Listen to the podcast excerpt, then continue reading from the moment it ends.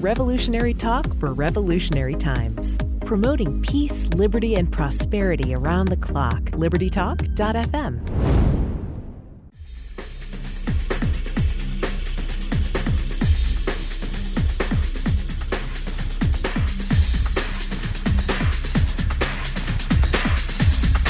Welcome to Medicine on Call. This is Dr. Elaina George, and it's all about living the solutions.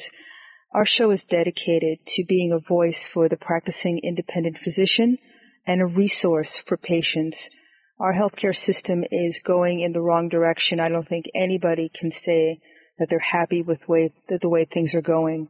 And I'm really blessed because I have a lot of guests on that get it. And this is a guest today who I respect greatly, and I call her a friend. We're in the trenches together. We're advocating in Capitol Hill. We're getting the word out to patients. And I wanted to have my friend and colleague, Dr. Vicki Wool, come on today. She is in private practice and she is the owner of Eagle Creek Family Medicine in Idaho. She opened it in 2006 and she has a practice that very, very close to my heart because it's not just about practicing medicine. I think it's a spiritual and, and an integrative approach to medicine as well, which I think patients are really clamoring for. We are both members of the uh, Physicians Council on Healthcare Policy, where she's the co-vice chair of family medicine. And today I wanted to have her come and talk about her unique perspective on the world of socialism um, Dr. Wohl uh, received her is it, is a doctorate degree, a medical doctorate degree from the Central University of Venezuela in 1996, and we've been hearing a lot of parallels um, spoken about the movement towards Venezuela and what it would be like if we started going down the path of single payer.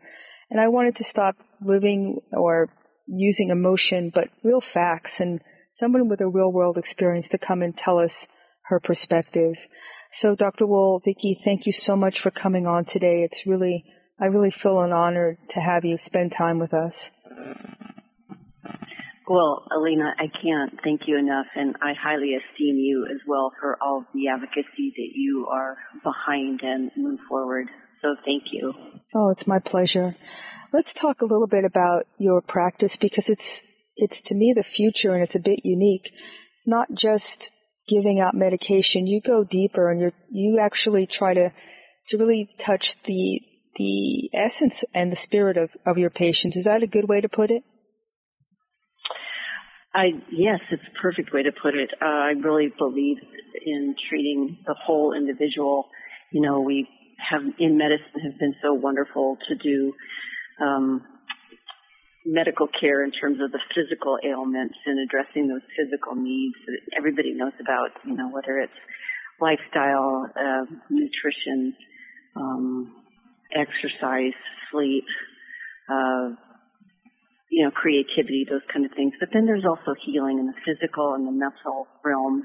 As we know, there's counseling, there's traumas that people have been through that can impact their life um, to this present day, and that can span the ages of decades. And um, so there's there's healing along those lines, but then there's also spiritual healing, and I'm a real advocate and seen firsthand numerous times over and over and over again that um, if you address some of these spiritual issues, uh, unforgiveness, bitterness, um, other uh, other areas, you know, people get better and they heal faster and they heal more completely. So it's just like it says, you know, if the Son sets you free, you are truly free indeed. I like that. And I've seen that as well. And you know, one of the things I, I can think you can speak to this as well because your practice is, is very uh, specialized in this sense. It's about time, isn't it? I can't imagine being able to get that degree of information from a patient when you only have seven minutes to spend with them. Uh, Lena, I had to quit that system. I'm really not in it for the money. Um, I had to change. I was so tired of walking in every single, single exam room saying, I'm sorry, I'm late. I'm sorry, I'm mm. sorry. I mean, people are not widgets. We're complex, beautiful, created beings that you know, have a history and a life and a purpose and are in, you know, are in whatever situation, you know this, but in their, whatever situations they're in. Mm-hmm. And it just takes more time. So I actually have half an hour appointments. Um, and I give that to, I have a physician assistant and I give that to her too. Um, and we can actually take that time to, uh, address deeper needs, you know, of course, if the patient's willing. That's you know that's the same uh, for me. My appointments go half an hour, forty five minutes for a new patient, and then anywhere from 20 minutes to 30 minutes for an established. And it's a different mindset when you walk into that room and you have the time to look a patient in the face, to greet them, not type on a computer screen, and have them. You can you can actually see them relax into the visit, like they're not going to be rushed and they just start to open up and just tell you everything. And it's just, it's very gratifying, I find. Absolutely. Not only is it uh, gratifying, it's freeing for the patient. And um, like you say, you can get at much deeper levels, and there's a trust relationship that's built up. That patient physician, you know, relationship is so incredibly important. I don't, you know, you just can't get, people are deceived. People are deceived that they need this antibiotic or they mm-hmm. need this pill, they need another pill, they need another pill. And that's not where the true healing is. No, I don't think it is. It's actually energy that you transfer between you and the patient, positive energy. Sometimes it's negative, frankly, but you know, the really neat part is when it's positive by the end of the visit. They come in rigid. They come in with a, a wall up, like it's going to be the same type of thing, and they're just, you know, kind of angry sometimes.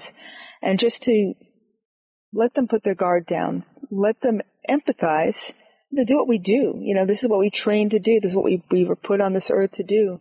And you can just see the, the, the healing happen. It may not be you know, the mind is the first thing, in my opinion. Once you have the person believing that it's a positive, that they can make a difference, that they don't have to live in a pain or in a in a rut that they're in, I think that's so medicinal, don't you? Hope. I hope yeah. is the answer to all of our sufferings. I think got to have hope in a better day, hope in a bigger power, hope in you know the future, hope and goodness. I agree. It's kind of hard in these days when everything's so negative and so it's um, almost that they want you to feel overwhelmed. Like, what can one person do to make a difference? I reject that. I, I do it and you do it every day. If people are walking mm-hmm. in and they walk out and they're they're healed. And this doesn't mean like the disease is gone necessarily, but it means that they're healed in the sense that they're empowered and they have a plan and they have a choice and they have they have something that they can do to take power back. That to me is one of the most important things. We are saying the same thing. it's funny, right? I mean, it's. I just wish the rest of our colleagues would get to that point and stop being sapped. You can almost see over the past when you opened your practice what I mean, you you decided, and I did too, to walk away from a, a conveyor belt mentality. But what's have you kept up with your colleagues that are still in the in the trenches? Do they look at you and say, "How do you do it?" Or what what's your experience with that? Well, it's interesting that uh, quite a number of the physicians that have been bought up by the hospital are actually um, leaving and opening up their own hmm. practice because after 10 years, 12 years, they've seen that, you know, I didn't wither up and die. I didn't go broke. And actually, I'm pretty happy. And I've got time to do important, other important things like advocacy for the patient and changing healthcare reform and those kind of things. Mm-hmm. So I'm, yeah, um, and I can't say that for everybody. I mean, I do know that there are physicians that are ha- happy and that need to work for, say, a big hospital system. Um, it's just not the answer for all of us. That's all. And um, I'm definitely not one of those that uh, thrives or I can't even survive in this cattle prod mentality of get them in and get them out and, Mm-mm. you know, throw pills at them. I just can't do it. I can't either. It's not satisfying. It's soul sapping. I mean, I, I used to go home when I worked for a huge group and I went out, left residency, I joined a 40 person single specialty ENT group. I was not a happy person and I was not myself my friends thought I changed, my personality had changed. I came home angry every day. And when my contract ended and I said, I can't do this and I'm going to do me, and I was able to craft a practice the way I wanted to, it's still not easy because the pressure's out there.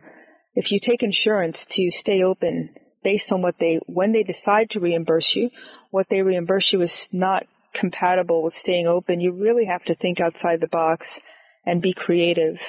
If you decide, you know, I think you have to have a, a mission and a purpose. God is always ahead of my life, and I'm sure it is, He is for you as well. But the Hippocratic Oath is number two. And if you can't be an advocate for your patient, why on earth would you want to be a physician, in my opinion? But I don't, I don't think that we're the minority in thinking that anymore, are we? I think people are, the pendulum may be swinging back. I think there is hope that the pendulum's swinging back. I think the truth is starting to come out because when we got slammed with um, the you know the onslaught of all the regulations that we had to do, and we had to use the electronic medical records, mm-hmm. and we had to do this documentation, and we had to tick off all these boxes, and we were finding that we were spending two and a half hours on the computer every single day just to enter the data. And not only were we having to put in the physical exam, but we were having to code it. We were mm-hmm. having to put in our own labs and even, you know, even put a, assign a, a, a fee to it. You know, I, I agree. I was angry. I was angry at the end of the day and it was like, I didn't train for this and this is a complete waste of my time, energy, and my training. Um, but so the onslaught of all the regulations that came down, the way that the insurance companies just, you know what they do is they obstruct. They're not there to really pay your medical bill. They're there to save money and have their shareholders happy. And that's what they've gotten away with. And these huge mega conglomerate of insurance companies, you know, are, are pretty adept at you know, making the doctors and the nursing staff jump over hoops and hurdles to get prior authorization mm-hmm. and, you know, deny medications. You're, you're aware of this. I am. And then it's just, it's, you know, fill out form after form after form and then they send you a little notice back saying that, you know, you didn't check off this box or you didn't check off that box. I mean, I had a patient complain to me like a couple of weeks ago and because I put down a diagnosis of um, temporal mandibular joint pain. Mm-hmm. insurance company refused to, refused to pay it. I'm like, what? What? That was only number two on the list. Why? Why did they refuse? Well, I don't know, but they won't pay it. I okay. So they're they're just games. They're games, and that's why the you know the CEOs of these huge insurance companies are making uh, double digit in the millions of dollars as they cut back and they make all these promises to the patients and the patients get angry and upset, you know, that yeah. they can't get anything covered. So that's only one small aspect. We've also uncovered that the hospital systems are um, huge and huge, and you cannot align the hospital with saving money. You can't. Think about it. It's a business, right? Mm-hmm. They get paid by how many beds they've got full and how many people they churn in and out of emergency rooms how many operations they do, how many people they send to all of their specialists.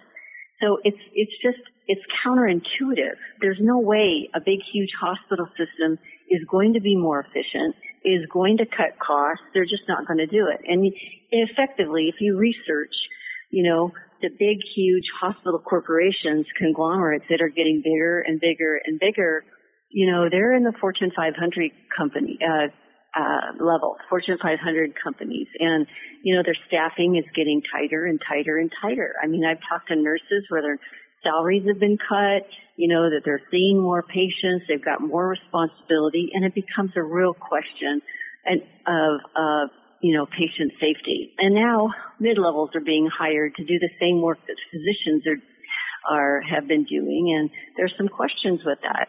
I agree. Not only physicians, but the, the registered nurses as well. When I was trained, and I'm sure you're the same when you were in residency, we learned a ton from the nurses. But these were the people who'd been there for 15, 20 years. I mean, they had seen it all. They were the folks that were training us, in addition to our attendings. They're gone. They're doing case management.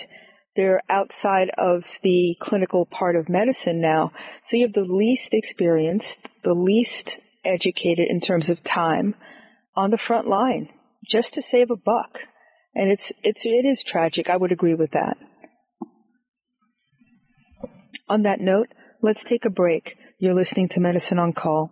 Are you having problems with persistent bad breath, constant throat clearing, hoarseness, a cough that won't go away, a sore throat, or a feeling that something's always stuck in your throat? Why not find out what the problem is so it can be fixed? At Peachtree ENT Center, we believe in taking time to work with our patients as a team to get to the root of the problem. Make an appointment today to see why Peachtree ENT Center is where patient care counts. Call 404-591-9100 or visit us at peachtreeentcenter.com. Welcome back to Medicine on Call.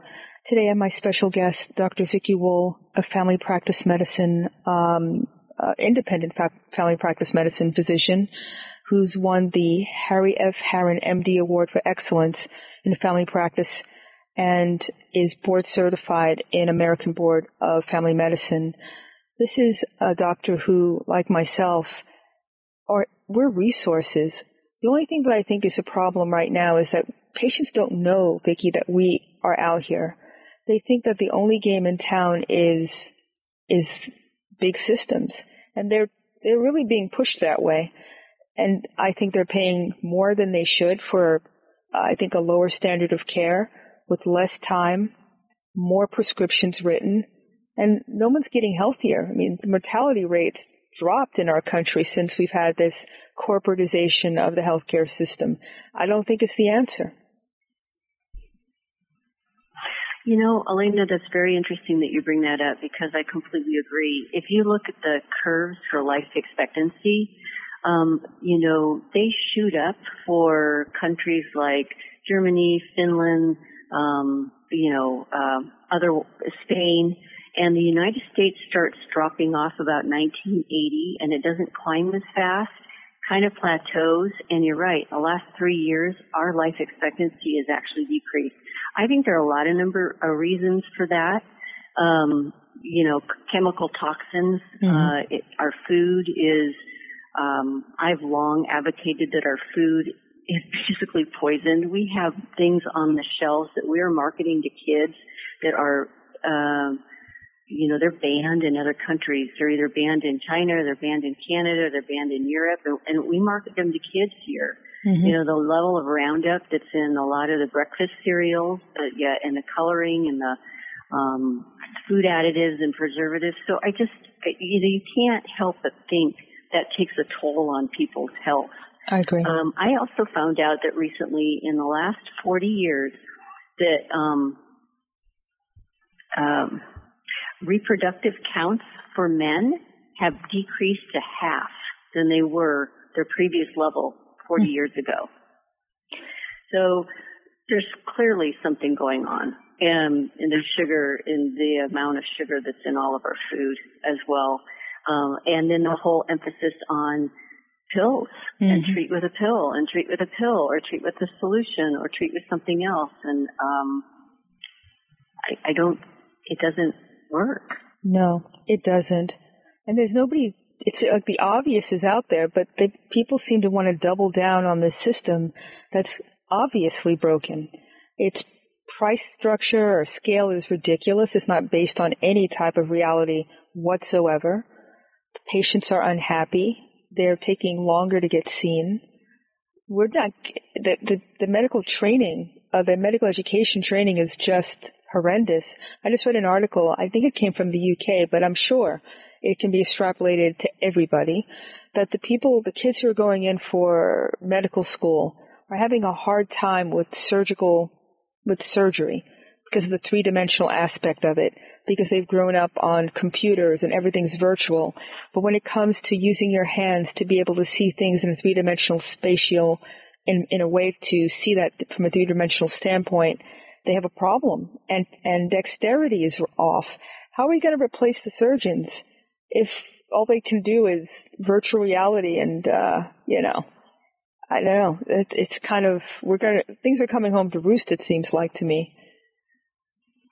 I would add on that that I've heard that the college admissions have changed some of their parameters, so they're not, they're actually looking for more students on social aspects, oh, right. social determinants, instead of math and science and technology, which I think is terrifying. I don't even know what that means exactly. What, how do you do that? I'm not even, do you have any idea how that works? I think the screening questions are more social parameters. Oh, you know, we need so many on the social mm-hmm. aspect mm-hmm. or that. I, I don't have proof on, I mean, I don't have, I have proof. I've had a number of people in education tell me that, mm-hmm. but I don't know the specifics to answer your question. Whatever it is, it doesn't seem like it's based on a standard scale that you can, that you come in with, with abilities that are that you can work off of and build on. I mean, my mom was a teacher back in the day in New York, and the, those kids couldn't even write a paragraph, and that's unacceptable. That you can come out, and at college for that matter as well. There's no spelling going on. I mean, the list is endless of using AI and using the the computers to augment what you what you actually are putting out. What happens when the computers don't work? and you actually have to talk to somebody. All the things that we kind of, I think, blown off as a society, we're really having an issue with. And I think empathy, for me, it seems empathy is one of those uh, those uh, things that have gone by the wayside.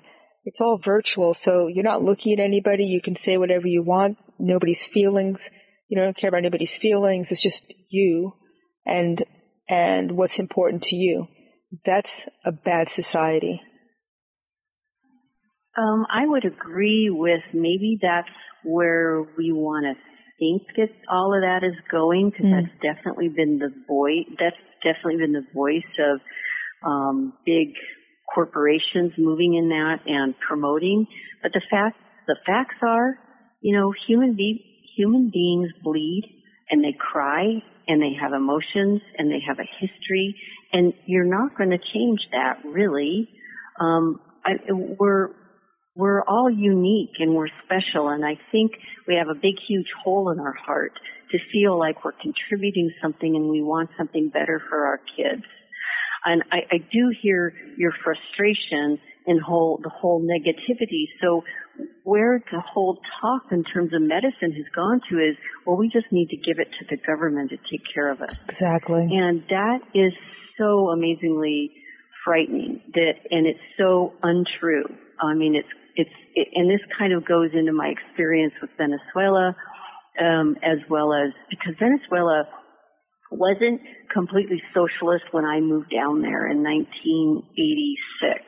You know, it was, it still had a president and it had things functioning and, um, you know, people were, re- were relatively happy and they were able to travel and they hmm. were feeding their kids and they were going to school and, and life was, life was difficult, but, you know, they have family and relationships and, and things were okay. Well, I saw this country completely decompose and I went to medical school there. Why? I've asked God that a number of times and now I think I know because I lived through the complete collapse of this country. I lived and saw what happened on a social and an economic, I lived the economic level because I went from upper middle class to poor as poor could be as I was going through medical school. So, um, you know, the answer is not the government. It really, it absolutely hmm. isn't. When you have the government come in and take over everything, you lose your freedom. You lose your voice. You lose your rights. And right now, they don't even have food to put on their plate. On that note, let's take a break and digest that. You're listening to Medicine on Call.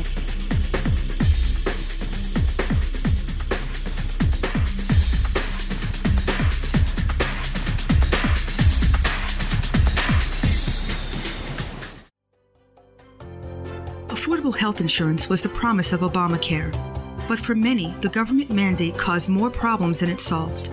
This is Dr. Elaina George from Medicine on Call, and I want to tell you about a truly affordable alternative allowed under Obamacare Liberty HealthShare. Liberty HealthShare bypasses doctor and hospital panels, giving you the freedom to choose. And with a maximum of $500 out of pocket per person and 100% coverage up to $1 million per year per occurrence, you can rest assured knowing you and your family are protected.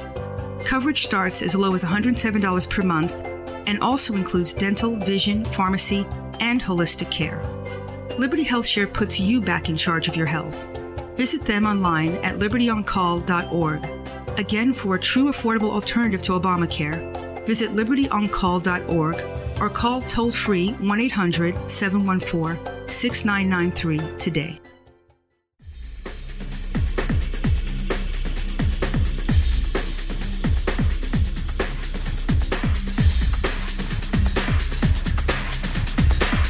Welcome back to Medicine on Call. This is Dr. Elaina George and my special guest, Dr. Vicki Wool. Before the break, I think you just opened up a, a Pandora's box of what really is going on or what we can expect if, if this unfolds. We've been hearing this, the government is the answer. It's all about fairness and everybody's equal. And I don't think it works that way. And you just described having a system or a society that was stable, that had structure, and every the floor dropped. It wasn't that everybody got better; everybody got poorer. Is that is that a way to is that fair to say? Absolutely. How how did they start the process to go from what were the things in their society that you could think of that was the beginning of this? I mean, right for us, it's all about rich versus poor, the one percent. You know, the trying to make people envy and hate each other. That seems to me how it's starting off. It used to be you know, my neighbor has a really nice house or car. I'm going to work harder and get that too.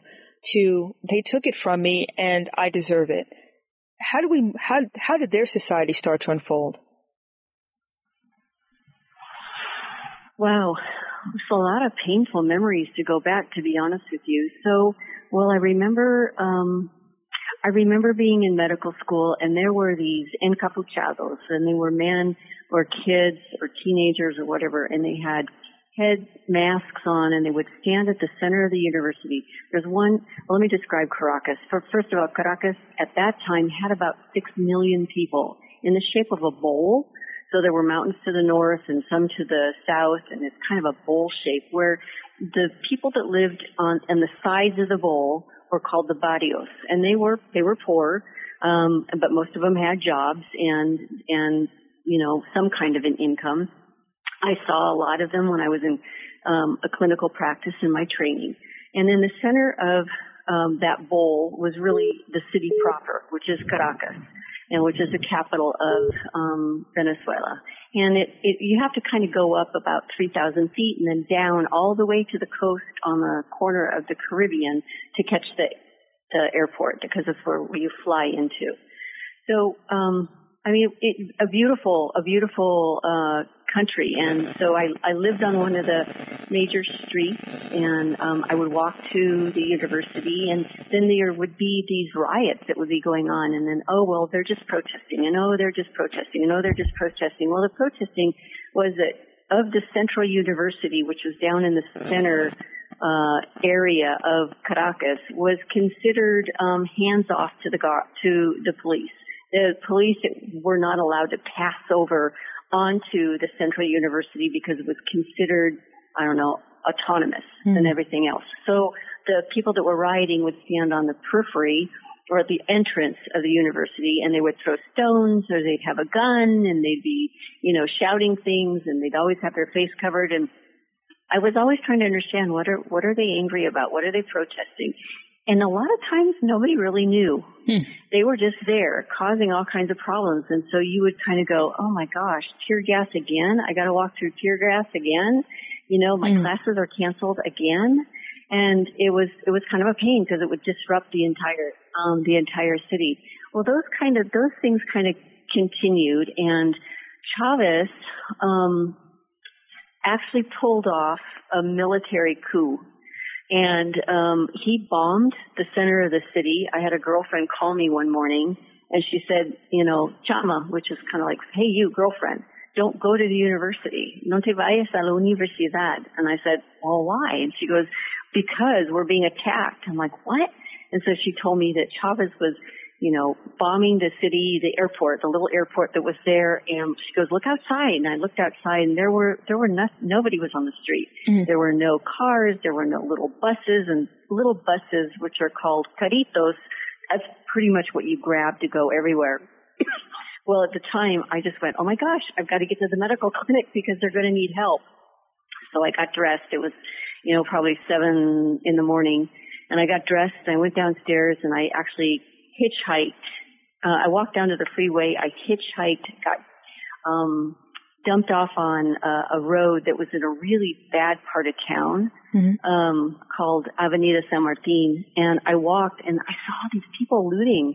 I mean, they were crashing down the stores and they were cutting off the chains to these shops and people were walking out with television and clothes and I mean it was just kind of mayhem and I, I was thinking, oh my gosh, what am I doing here? This is like dangerous. So I walked up on a back street. I caught another ride, um, and actually had at that point, as I came out, as we came out of the tunnel, a police escort led me to the clinic and I worked all day long and until I dropped, absolutely dropped. And we took care of patient after patient that had been shot and stabbed and, you know, injured. Um, and I'll never forget it. I will never forget the last one of the night came, rolled in around two, two, three o'clock in the morning. She was a term pregnancy, nine months, and had taken a bullet wound to her, to her back Jeez. and raced her up to the OR. And, um, you know, the surgeon was really nervous and the mom was declared dead. She opened her up and the baby was dead. And, you know, I just kind of went, oh my gosh, this is amazing. Well, the aftermath of all of that was that there were reportedly 5,000 people that were just missing. There was a building and apparently their bodies were in there. That's what I was told anyway. And the police had come in under like martial law and there was a group of, there were a group of police that were called the PTJ, which were the Policía Técnico Judicial. So it's technical judicial police, mm-hmm. and they were really super intimidating. These guys were huge, and they were always dressed in black, and you just didn't make eye contact, and you just avoided them because you didn't know if they were going to just shoot or you were going to disappear. I mean, they were just intimidating. So anyway, it was kind of the beginning of the end. And after that, we had martial law for a while, but everything closed up. You know, the stores closed up the banks couldn't get money, you couldn't get anything out of the bank. People relied on other other friends and, and neighbors for food. Um, they they rationed the water, they rationed the electricity, and that was just a really uncomfortable time. And Chavez established himself as you know the ruler of of Venezuela, and he would occupy the airways for hours and hours on hours and just stare straight into the camera and talk. And, hmm. you know, um, it was the beginning. It, it was, it, yeah, it was just the beginning. So up until then, you know, they had a system of hospitals and clinics that were government, all government run. Um, and that's where I was doing my, uh, my internship, my, my training. And, uh, we never had supplies. We had to recycle our gloves. Um, and you know, it, it was it was touch and go, and and oftentimes you didn't have what you needed to to really, you know, rescue a patient that was in distress, and so mortality was was was pretty high. Mm-hmm. Now there are no drugs. You can't find antibiotics. You know, met pain medications are on the black market. It's it's like if you have breast cancer, you can take a Tylenol if you can find it um, it, it's it's really pretty horrendous, and they don't even have you know any kind of food, and their average Venezuelan has been losing 10 to 20 pounds, at least the last report that I heard. That is so tragic. So, oh, and crime, and crime, crime has just gone crazy. I believe I read that they outlawed guns in uh, about 12 years ago, maybe 13 years ago. I'd have to check that up for the year. Mm-hmm. But anyway, um, it's well known that Caracas is one of the danger, most dangerous places on in the world. Um, all the all the you know um, thugs have guns, and you're if you have a car, which you really can't afford anymore. You're middle class. There's no way you can afford a car. But, you know, you'll get held up uh, filling up with gas or at the grocery store or your car will be ripped off and, and they'll just as soon kill you. So I have a girlfriend who's a pediatrician and, um, she uh we were talking and I and I asked her and I said, "Well, you've got your clinic, right?" And I said, "Well, has anything happened to you?" And and she said, "Yeah." She goes, "I have my my clinic under a lock and key, and I, we unlock to let a patient come in and open and you know relock it once they come in. But once there was a gunman in the uh, waiting room." I went, oh my mm. gosh. Well, you know, but I guess they finally went. And I said, well, do you, what do you do at the hospital? Do you work at the hospital? And she goes, well, you can't work at the hospital. They'll, they come in and they just shoot you. Oh my God. And I go, what?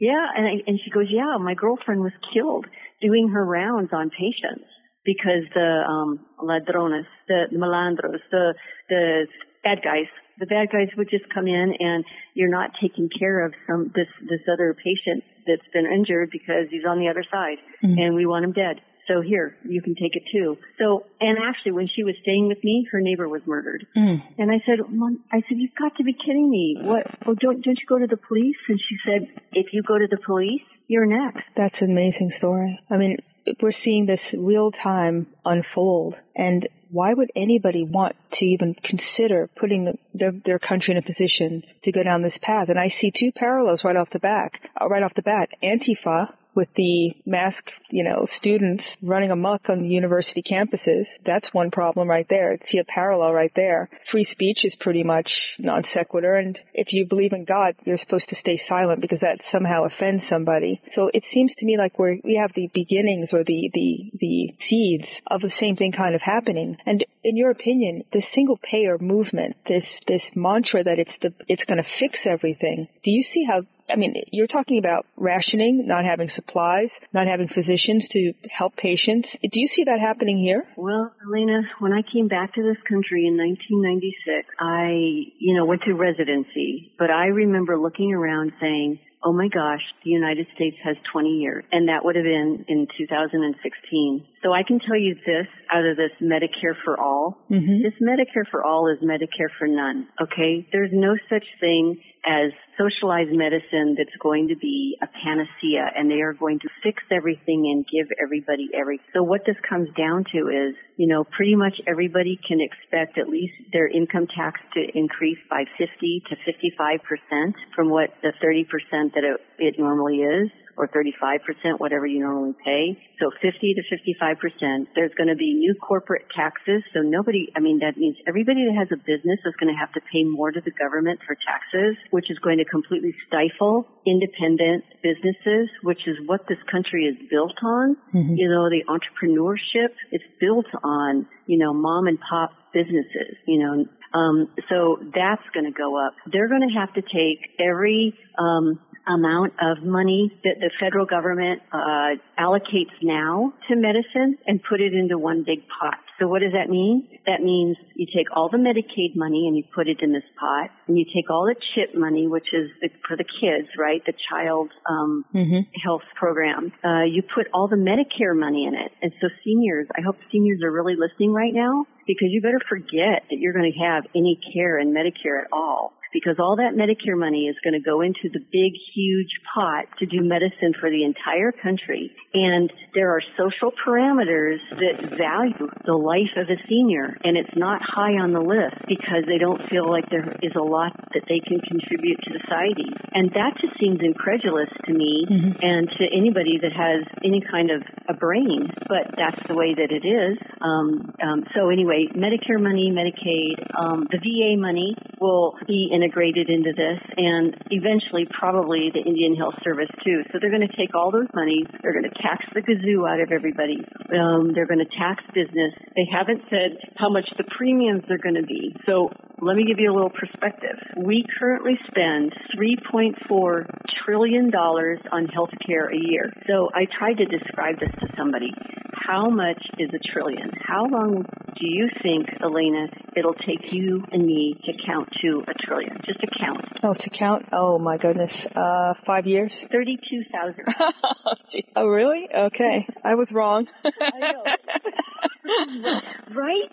I mean, can you imagine 2.4 trillion and each trillion takes 32,000 years to count to? It's insane. So if we spend 3.4 trillion, they want to do this Medicare for all and add another 32 trillion on top of it. 32. That's 10 times more. It's like, we can't pay for this and you can't, and it's not the crux of where healthcare is. So once you start, oh, what I forgot to tell you was what Chavez did in Venezuela was he made the poor people happy he was in charge.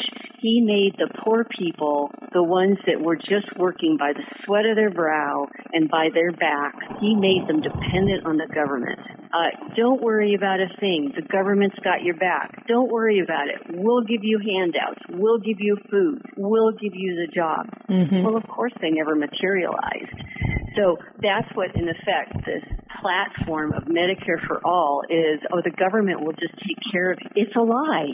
Look at the VA system. You know, in order to get our vets help, they had to go outside of the system into the free market to be able to to be able to get medical care. Oh, and the other thing that Medicare for All does, which I think is really telling, is the fact that all private insurance is prohibited. You can't have private insurance. You have to go into the government system. So they capture you, they it's, corral you in that system. Uh huh.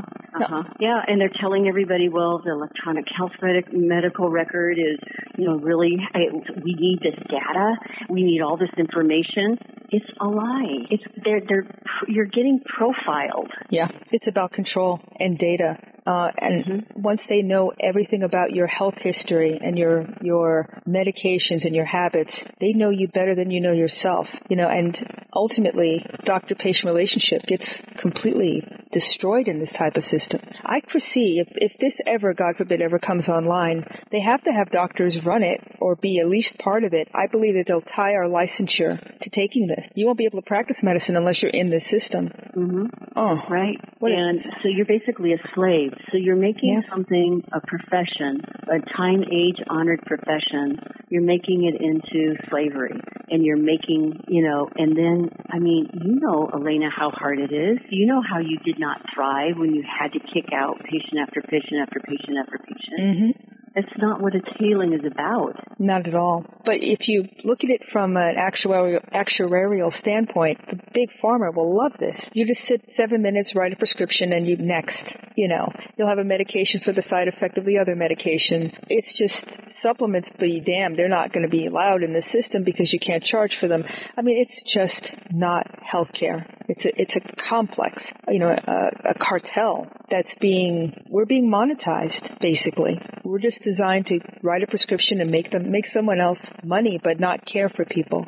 It's corporate greed from the big industries, from insur- I mean, insurance industries, you know, the big hospital system corporations, the pharmacy, pharmacy benefit managers, mm-hmm. purchasing organizations, you know, um, and and a faction a faction of government that just believes that the government needs to provide all of this, and um, it's it's the end of choice. Well, let's take a, the end of freedom. Oh, I absolutely agree. Let's take a small break because I want to ask you when we come back about this this mantra of pre-existing conditions. That's the thing that everybody's being sold on. So let's take a small break and and pick up with that when we come back. You're listening to Medicine on Call. If you've tried taking over-the-counter medications but still have problems with nasal congestion recurrent sinus infections, sinus headaches, or a dry mouth when you wake up in the morning, why not fix the problem? From natural integrative treatment to minimally invasive surgery, Peachtree ENT Center will work with you to find the solution that works best for you. Call 404-591-9100 today to make an appointment or visit us at peachtreeentcenter.com because Peachtree ENT Center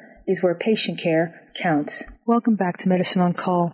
Before the break, Dr. Wool and I were talking about big government and the loss of autonomy and individual patient care and all about control. And one of the things that I've seen really in this election to try to, I guess, move people, move the needle towards single payer is this you'll lose your medical coverage because they're going to get if you have a pre-existing condition you won't be covered. Can you address that? Because that's something that people really don't understand unless they are a physician. I think it's it's being used in a way that's not appropriate What's your take on that? It's a great question, uh, Elaina. Um, and I have given it a little bit of thought. I think one needs to realize that when you have insurance, it's meant to help mitigate loss when something bad happens. And that's not what our health insurance does. Example, you buy car insurance, but you don't drive home going, gee, I didn't get an accident today. Oh boy, darn, I don't get to use my car you know, you're like, wow, I don't have my, I don't need to use it. But medicine's that way. Medicine is like, oh well, I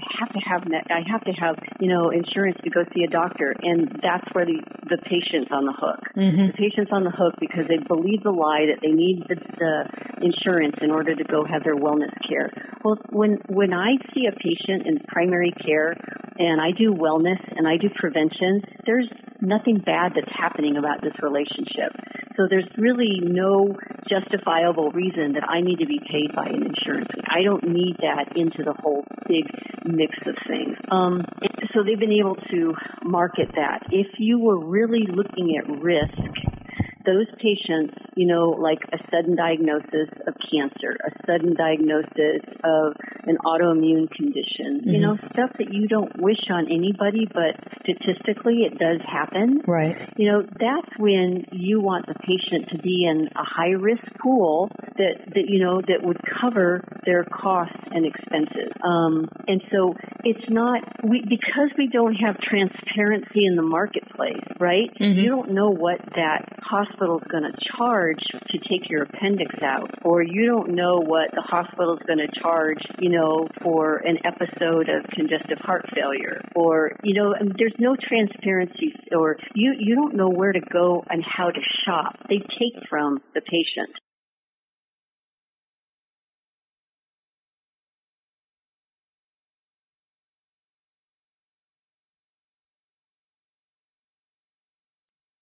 It doesn't make any sense, and that's why people that have been like physicians like myself and you that have gotten frustrated because it's been so difficult to affect change. And so there are bigger powers that are running this show. They're much, much bigger powers that are running it because you know what, Elaina, you know, healthcare is not that tough. If you pay for what you what you what you need. And so there are people that get sick. There are people that do have conditions that need ongoing treatment. But and if you think about it, you know, it's not unreasonable for that smoker alcoholic that now has, you know, that's been had a history of drug use that's got hepatitis C, it's not unreasonable because of that person's own choices mm-hmm. to ask for more money to cover their healthcare costs. It's really not. So, but what's happened is that the, you know, young healthy people, young healthy 20 and 30 year olds are having to cover the cost of other patients because of this equalization. So, and that's why, that's where the politics are putting it on. Well, you've got this pre-existing condition. Well, you know, we all do to some degree. Exactly. Actually, so I take thyroid medication. Mine's a pre-existing condition. And you know what? I buy my own pills and I buy them for cash. I don't even go through the insurance because they're cheaper that way. So I'm just saying if we had a modicum of transparency and we really could shop around, which I do, um, then you, you can make those decisions.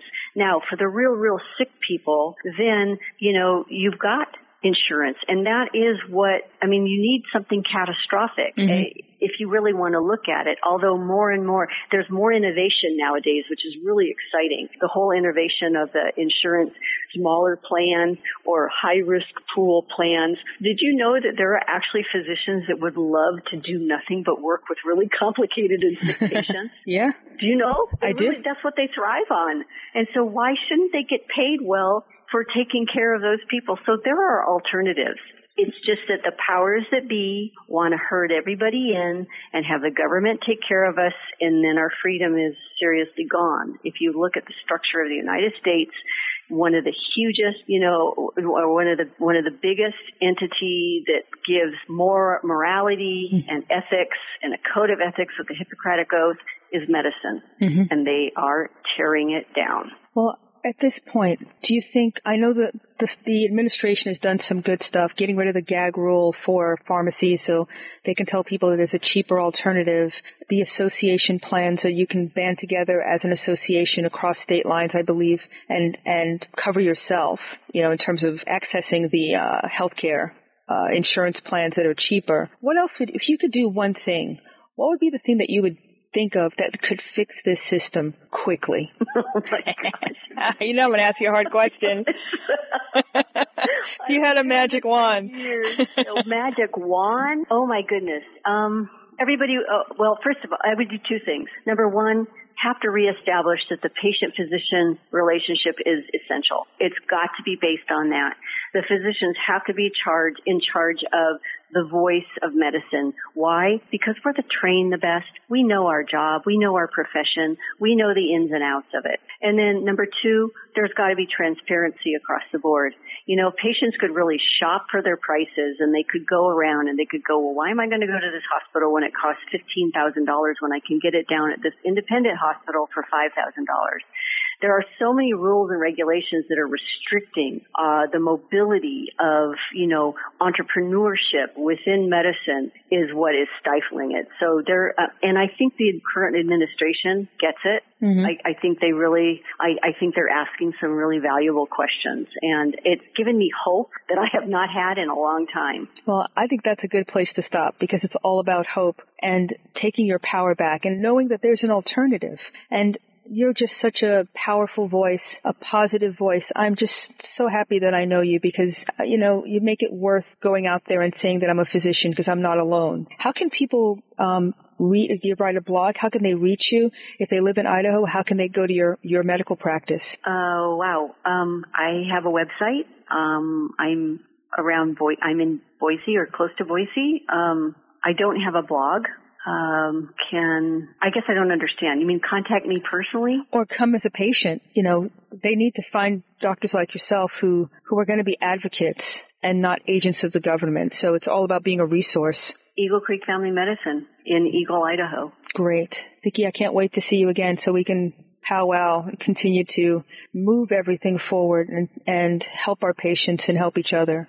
Thank you so much for being a guest today. You know, Elaina, thank you for your voice. I really admire what you do. Well, thank you. It's God's grace and and mercy because it came organically, just like everything. I it was a need. I felt like I had no other choice, and it's become a really just a calling at this point. And I'm so happy that I have folks like you who get it and who are able to express themselves in a way that people can understand and and not live in fear but live in hope. That should be the moral of everybody's uh, story, don't you think? I do, Elaina. I do at that. On that note, thank you for being my guest and thank you for listening to Medicine on Call.